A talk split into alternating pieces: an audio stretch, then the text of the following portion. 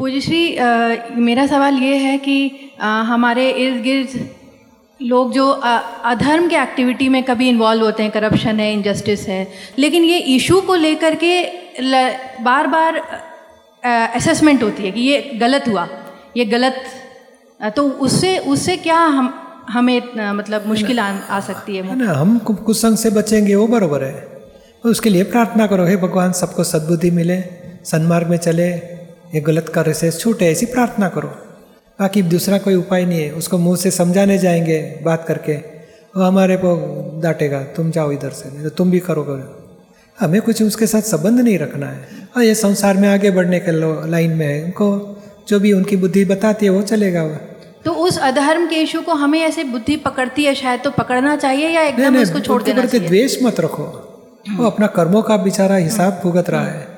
उसने पूर्व में बीज डाला होगा तो आज फल आया है। उसका क्या दोष? भीतर में कोई चेंज भी करता होएगा? कि भ्रष्टाचार गलत है ये व्यभिचार गलत है बहुत गलत करता हूँ। पश्चाताप भी लेता होगा। तो फिर भाव सुधर जाएगा उसका। हम उसके लिए भाव नहीं बिगड़ना बस प्रार्थना करनी है शुद्धात्मा देखना है और द्वेष नहीं करना है कि ये लोग गलत है क्यों ऐसे गलती करते हैं समझते क्यों नहीं? नहीं उसके उसको भगवान है भीतर में उसको प्रार्थना करो भगवान सबको सद्बुद्धि मिले सन्मार्ग में चढ़े। और ये मान सकते हैं कि ये जो इंजस्टिस करने वाली एक्टिविटी ये अपने आप में तो गलत है। हाँ मगर हमें अभी क्या है कि एक कर्म का उदय को कौन बचा सकेगा? वो तो बेचारा कर्म के अधीन कर रहा है उसका दोष नहीं है। वो जागृति रखेंगे। हमारी सेफ़ साइड ज़रूर रखना चाहिए कि हम उसके कुसंग में फंस न जाए। जागृति रखेंगे। उसके प्रति द्वेष नहीं करना द्वेष करना वो भी हम उसके कुसंग के कनेक्शन में ज्वाइंट हो जाते हैं। राग करने से भी एक आदमी चोरी करता है, उसका एक छोटा लड़का, उसका बाप उसको मारता है तो हम बच्चों को प्रोटेक्शन करेंगे, वो भी गलत है। बेचारे को क्यों मारते हैं? तो हम उसके ऊपर राग करते हैं।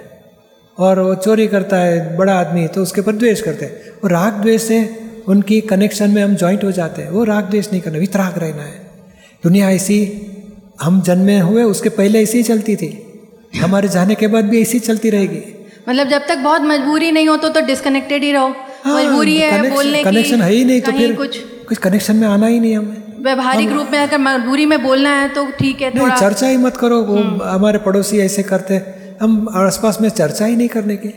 सब अपने हम हम हमारा हम हमारे नौकरी धंधा करते हैं बच्चे सब परिवार को ध्यान रखते हैं। हमें टाइम ही नहीं है करके बात बंद कर देने की।